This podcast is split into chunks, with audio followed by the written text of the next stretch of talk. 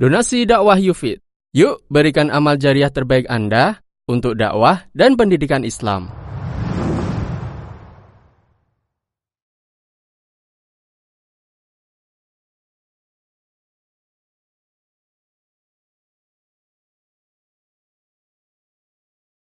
Assalamualaikum warahmatullahi wabarakatuh. Innal hamdalillah nahmaduhu wa nasta'inuhu wa nastaghfiruh ونعوذ بالله من شرور أنفسنا وسيئات أعمالنا. من يهده الله فلا مضل له ومن يضلل فلا هادي له. وأشهد أن لا إله إلا الله وحده لا شريك له وأشهد أن محمدا عبده ورسوله. يا أيها الذين آمنوا اتقوا الله حق تقاته ولا تموتن إلا وأنتم مسلمون. يا أيها الناس اتقوا ربكم الذي خلقكم من نفس واحدة وخلق منها زوجها وبث منهما رجالا كثيرا ونساء. واتقوا الله الذي تساءلون به والأرحام. ان الله كان عليكم رقيبا.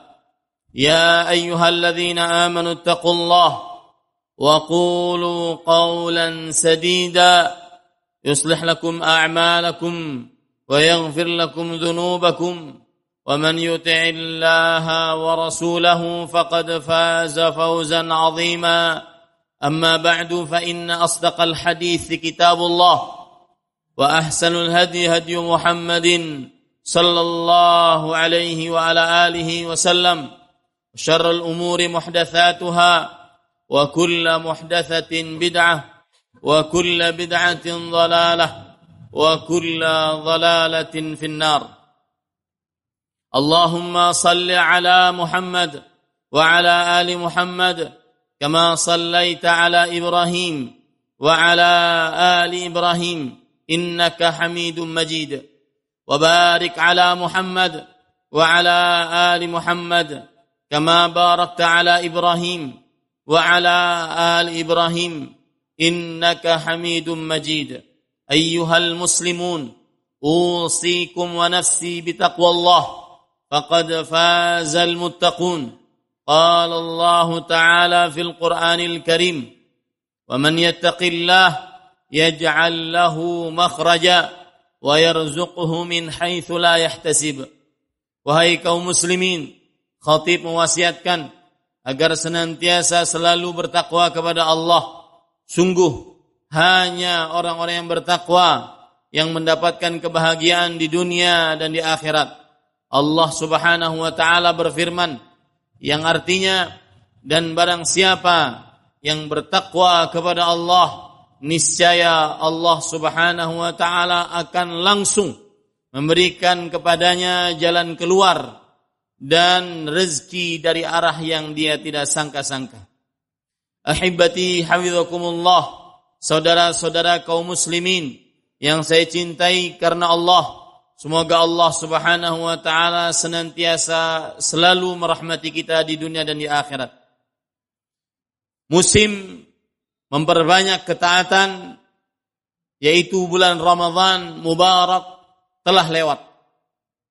Akan tetapi mengerjakan ketaatan kepada Allah Subhanahu wa taala tidak pernah berhenti sampai ajal menjemput. Oleh karenanya khutbah pada kesempatan kali ini berkaitan dengan kenapa harus istiqamah setelah Ramadan. Mengapa harus istiqamah setelah Ramadan? Jawaban yang pertama, karena bagi seorang muslim tidak ada batas dalam beribadah untuk mengerjakan amal saleh, mengerjakan yang wajib, menjauhi yang dilarang, tidak ada batas untuk beribadah kepada Allah kecuali kematian.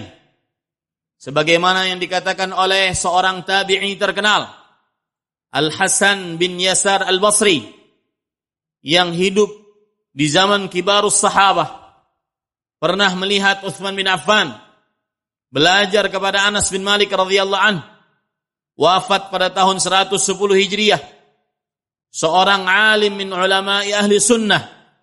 Beliau mengatakan inna Allah lam yaj'al lil mu'min ajalan li'amalil mu'min ajalan dunal maut. Qala Allah ta'ala wa'bud rabbaka hatta ya'tiyakal yaqin sesungguhnya Allah subhanahu wa ta'ala belum menjadikan untuk amal ibadah seorang mukmin batas sebelum dia meninggal. Tidak ada batas finish terakhir beramal ibadah bagi seorang muslim sebelum dia meninggal. Hal ini sebagaimana disebutkan oleh Allah dalam surat Al-Hijr ayat 99 dan beribadahlah kepada Rabbmu sampai datang ke keyakinan yaitu kematian yang yakin. Oleh sebab inilah kita sering membaca ayat dalam surat Asy-Syarah yaitu faida faragta fansab jika engkau telah selesai, maka berdirilah. Lihat tafsiran para sahabat, para tabi'in ketika menafsiri ayat ini. Di antaranya Abdullah bin Mas'ud radhiyallahu anhu mengatakan, "Fa idza faragta fil fara'id faqum qiyam al-lail." Jika engkau telah selesai melaksanakan salat-salat wajib, maka jangan berhenti sampai di situ. Teruslah beribadah, mengerjakan amalan-amalan sunnah dari sholat tahajud dan sholat witir. Dan sangat ironi ketika seorang di dalam bulan Ramadan digembleng oleh Allah Subhanahu wa taala selama sebulan untuk terbiasa sholat malam dengan mengerjakan sholat tarawih dan sholat witir. Tetapi ternyata malam pertama dia meninggalkan sholat malam adalah malam lebaran, malam takbiran. Sudah lupa dengan qiyamul lail, sudah lupa dengan sholat witir, walau hanya dengan satu rakaat. Lihat Abdullah bin Abbas radhiyallahu anhuma menafsiri ayat ini. Faida faragta fi salatik min salatika fakum fit du'a. Jika engkau telah selesai mengerjakan solat-solatmu, maka berdoalah kepada Allah subhanahu wa ta'ala. Tidak terputus ibadah sampai ajal menjemput sebagaimana perkataan Al Hasan Al Basri rahimahullah begitu juga Imam ah, Imam Al Hasan Al Basri dan Imam Qatadah mengatakan fa idza faragta fil jihad fansab lil ibadah. Jika engkau telah selesai berjihad, masih capek, mungkin masih luka, akan tetapi telah selesai berjihad, maka bangunlah, terus beribadahlah untuk beribadah kepada Allah Subhanahu wa taala. Makanya Imam Ahmad rahimahullah seorang ulama Islam abad ketiga Hijriyah dari Baghdad Beliau wafat pada tahun 241 Hijriah. Beliau ditanya, "Ya Imam, mata raha?" Wahai Imam, kapan ada waktu istirahat di dunia ini? Maka beliau menjawab, "Ar-raha 'inda awwali qadamin tad'uhu fil jannah." Istirahat yang hakiki bagi seorang mukmin adalah saat ia meletakkan telapak kaki pertamanya di dalam surganya Allah Subhanahu wa taala. Maka pada saat itu tidak ada istirahat yang hakiki kecuali di sana. Sedangkan di dunia penuh dengan kesulitan, penuh dengan ibadah, penuh dengan ketaatan sampai ajal menjemput. Sebab yang kedua, kenapa harus istiqamah setelah bulan Ramadan? Karena istiqamah adalah perintah dari Allah dan Rasulnya salawatu rabbi wa salamuhu wa barakatuh alaih. Wal aslu fil amri lil wujub. Dan asal hukum perintah menunjukkan kepada kewajiban.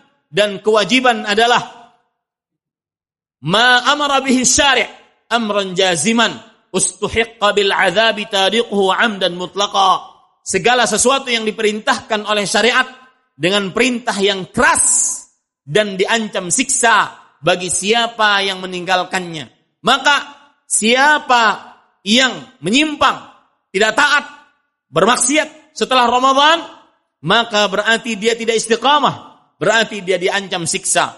Allah Subhanahu wa taala berfirman di dalam surat Hud ayat 112 Fastaqim kama umirt wala waman ma'ak wala tatghaw maka istiqamahlah terus wahai Muhammad sallallahu alaihi wasallam sebagaimana diperintahkan kepadamu dan juga kepada orang-orang yang bersamamu dan janganlah engkau menyimpang setelah Ramadan Wajar kalau seandainya di dalam bulan Ramadan seseorang hatam sekian kali di dalam bulan Ramadan dari dari bacaan Al-Qur'an.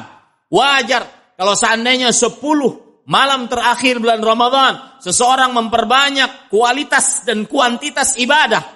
Kemudian setelah Ramadan berkurang itu wajar. Akan tetapi yang tidak wajar adalah benar-benar terputus sampai sekarang hari yang ke-10 dari bulan Syawal Siapa yang sudah lupa dengan Al-Qur'annya? Siapa yang matanya di hari yang ke-10 ini, detik ini belum juga melihatkan ke dalam mushafnya, maka ini yang tercela. Makanya Rasulullah sallallahu alaihi wasallam bersabda, "Khairul a'mal adwamuha wa in qal."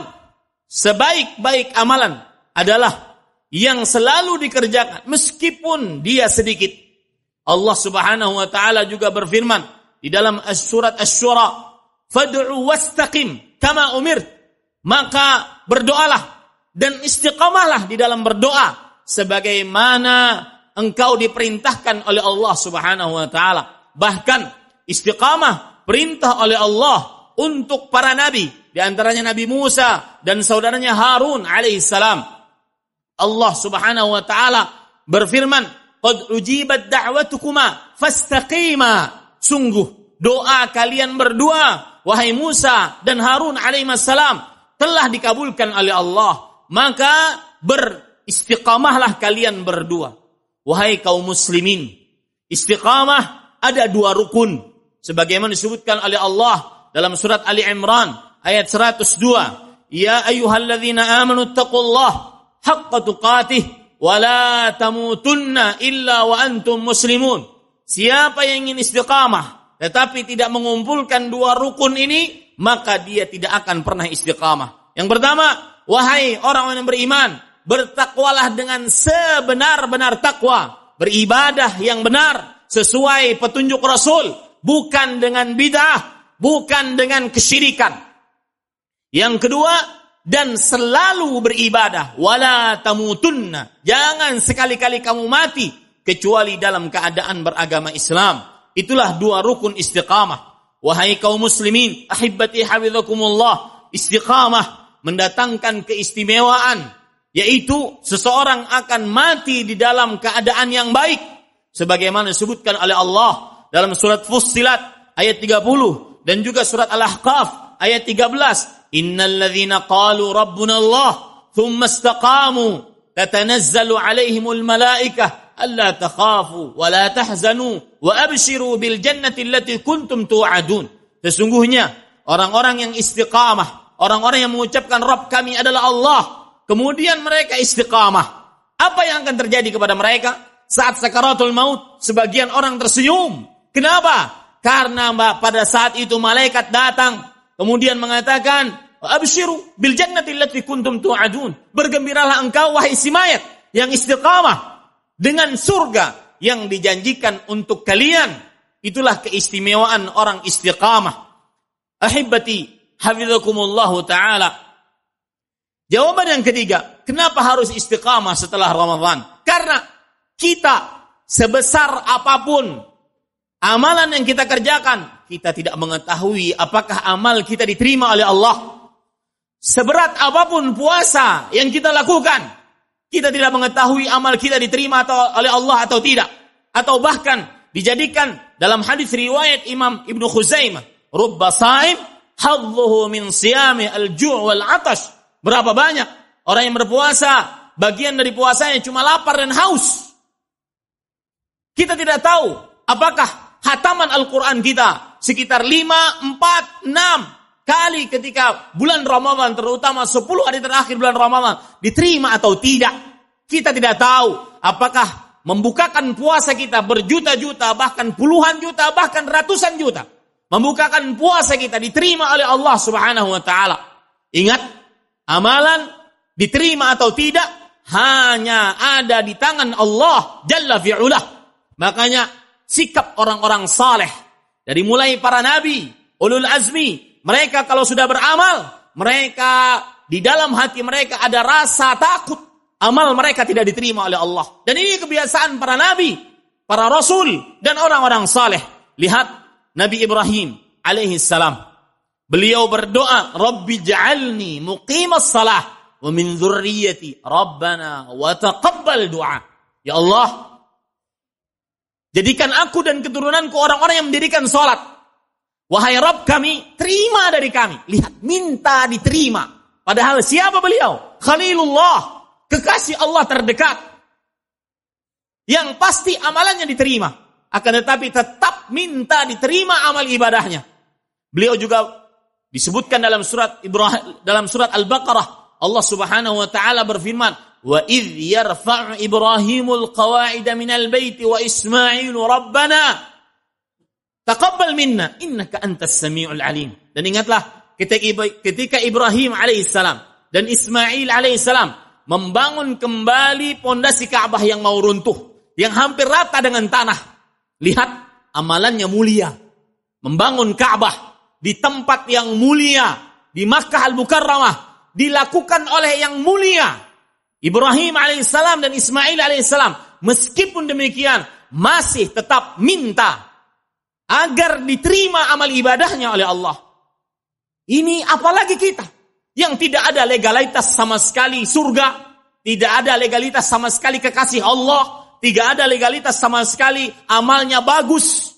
Beliau masih minta Rabbana taqabbal minna. Wahai Rabb kami, terima dari kami. Terima dari kami amal ibadah kami. Haibati habibakumullah ta'ala. Nabi kita Muhammad salawatu rabbi wa salamu alaih. Orang yang diampuni dosanya telah yang akan datang. Orang yang tidaklah pintu surga dibuka sampai beliau minta dibukakan pintu surga. Orang yang merupakan pemimpin anak Adam. Beliau masih sempat berdoa, Rabbi taqabbal taubati. Ya Allah, terima dariku taubatku. Maka ini sebab kenapa kita senantiasa beribadah istiqamah di dalam bulan Ramadan karena kita tidak tahu apakah amal ibadah kita yang berkeringat yang keluar puluhan juta yang tertetes darah diterima oleh Allah Subhanahu wa taala Ali bin Abi Thalib radhiyallahu anhu pernah berkata kunu liqabulil amal minkum ihtimaman minal amal lam tasma'u Allah azza wa jalla yaqul innama yataqabbalu Allah minal muttaqin jadilah kalian untuk untuk diterimanya amal ibadah lebih perhatian dibandingkan beramal itu sendiri. Jangan pernah ujub, jangan pernah merasa sudah banyak amal karena hanya hak Allah seseorang diterima amal ibadahnya atau tidak. Allah Subhanahu wa taala yang pantas menerima apakah amal ibadah tersebut diterima atau tidak. Apakah kalian tidak mendengar Allah Subhanahu wa taala berfirman, di dalam surah Al-Maidah sesungguhnya Allah hanya menerima dari orang-orang yang bertakwa. Ahibati hafizakumullah taala. Oleh karenanya Bishr Al-Hafi seorang ulama tabi'in beliau berkata ketika ada yang bertanya kepada beliau inna qauman ya yastahidun wa yata'abbaduna Allah fi Ramadhan wahdah sesungguhnya ada orang-orang yang cuma semangat ibadah di dalam bulan Ramadan, cuma ke masjid dalam bulan Ramadan saja, cuma baca Quran dalam bulan Ramadan saja, berjamaah dalam bulan Ramadan saja. Maka beliau mengatakan, Bi'sal qaum, qaumun ya'rifuna Allah haqqan illa fi Ramadan. Sungguh buruk suatu kaum yang mengenal hak-hak Allah hanya di dalam bulan Ramadan saja. Ahibati, hafizakumullah taala. Sebab yang keempat, kenapa seorang wajib istiqamah setelah bulan Ramadan? Karena yang menjadi ukuran bagi seorang muslim adalah akhir hidupnya, bukan awal hidupnya. Akhir hidupnya. Bagaimana seseorang di akhir hidupnya, apakah dia dalam ibadah atau tidak. Lihat hadis riwayat Imam Tirmidzi. Rasul sallallahu alaihi wasallam bersabda, "Inna Allah idza arada bi 'abdihi khairan assalah." Sesungguhnya Allah jika menginginkan untuk seorang hamba kebaikan, Allah akan memaniskan hidupnya. Para sahabat bertanya, "Kaifa assalahu ya Rasulullah?" Bagaimana Allah memaniskan hidupnya wahai Rasulullah sallallahu alaihi wasallam? Yuwaffiquhu li'amalin salih qabla al-maut. Allah akan memberikan petunjuk kepada orang tersebut untuk beramal ibadah sebelum dia meninggal. Rasul sallallahu alaihi wasallam bersabda dalam hadis riwayat Imam Tirmidzi dari Sahal bin Sa'ad As-Sa'idi, "Innal 'abda la ya'malu bi 'amali ahli al-jannah wa huwa min ahli an-nar, wa innal 'abda la ya'malu bi amali ahli nar wa huwa min ahli jannah. Wa innamal a'malu bil khawatim. Ada orang yang beramal penghuni surga tetapi ternyata dia penghuni neraka. Ada orang yang beramal penghuni neraka tetapi ternyata dia penghuni surga. Wahai kaum muslimin, Anda tahu hadis ini kenapa keluar seperti itu? Karena ada orang yang berjihad, pemberani, semangat, tetapi ternyata ketika dia luka, maka dia tidak tahan. Akhirnya dia bunuh diri. Dia meletakkan ujung pedangnya di atas, di tengah-tengah dadanya. Kemudian ujung pedang tersebut masuk ke dalam punggungnya. Maka perhatikan baik-baik. Sesungguhnya amalan tergantung pada akhirnya. Ini yang disebab ini yang menyebabkan kita senantiasa wajib istiqamah setelah bulan Ramadan. Ma tasma'un wa astaghfirullah li wa lakum min kulli dhanbin fastaghfiruh إنه هو الغفور الرحيم. الحمد لله على إحسانه والشكر له على توفيقه وامتنانه وأشهد أن لا إله إلا الله وحده لا شريك له تعظيما لشأنه وأشهد أن محمدا عبده ورسوله الداعي إلى رضوانه صلى الله عليه وعلى آله وصحبه وخلانه. اللهم صل وسلم وبارك وأنعم على عبدك ورسولك نبينا محمد وعلى آله وصحبه أجمعين. أيها المسلمون أوصيكم ونفسي بتقوى الله. اتقوه حق تقواه ولا تموتن إلا وأنتم مسلمون. اتقوه بفعل ما أمر الله به واجتناب ما نهاه الله عنه. قال الله تعالى في القرآن الكريم wa'bud rabbaka hatta ya'tiyakal yaqin.